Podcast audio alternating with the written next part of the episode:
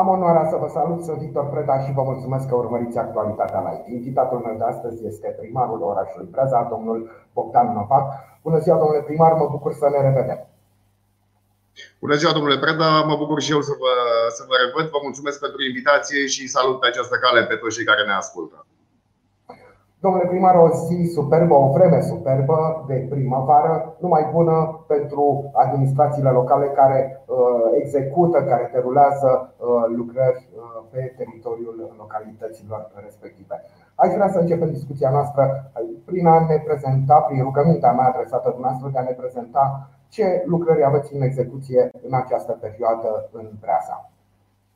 Uh, domnule Preda, așa cum spuneam și data trecută când ne-am văzut, uh, de la momentul preluării mandatului am uh, făcut tot posibilul să deblocăm proiectele pe care le aveam în implementare de mai mulți ani de zile. Pot să vă spun că am reușit deblocarea tuturor proiectelor aflate în derulare și proiecte vechi.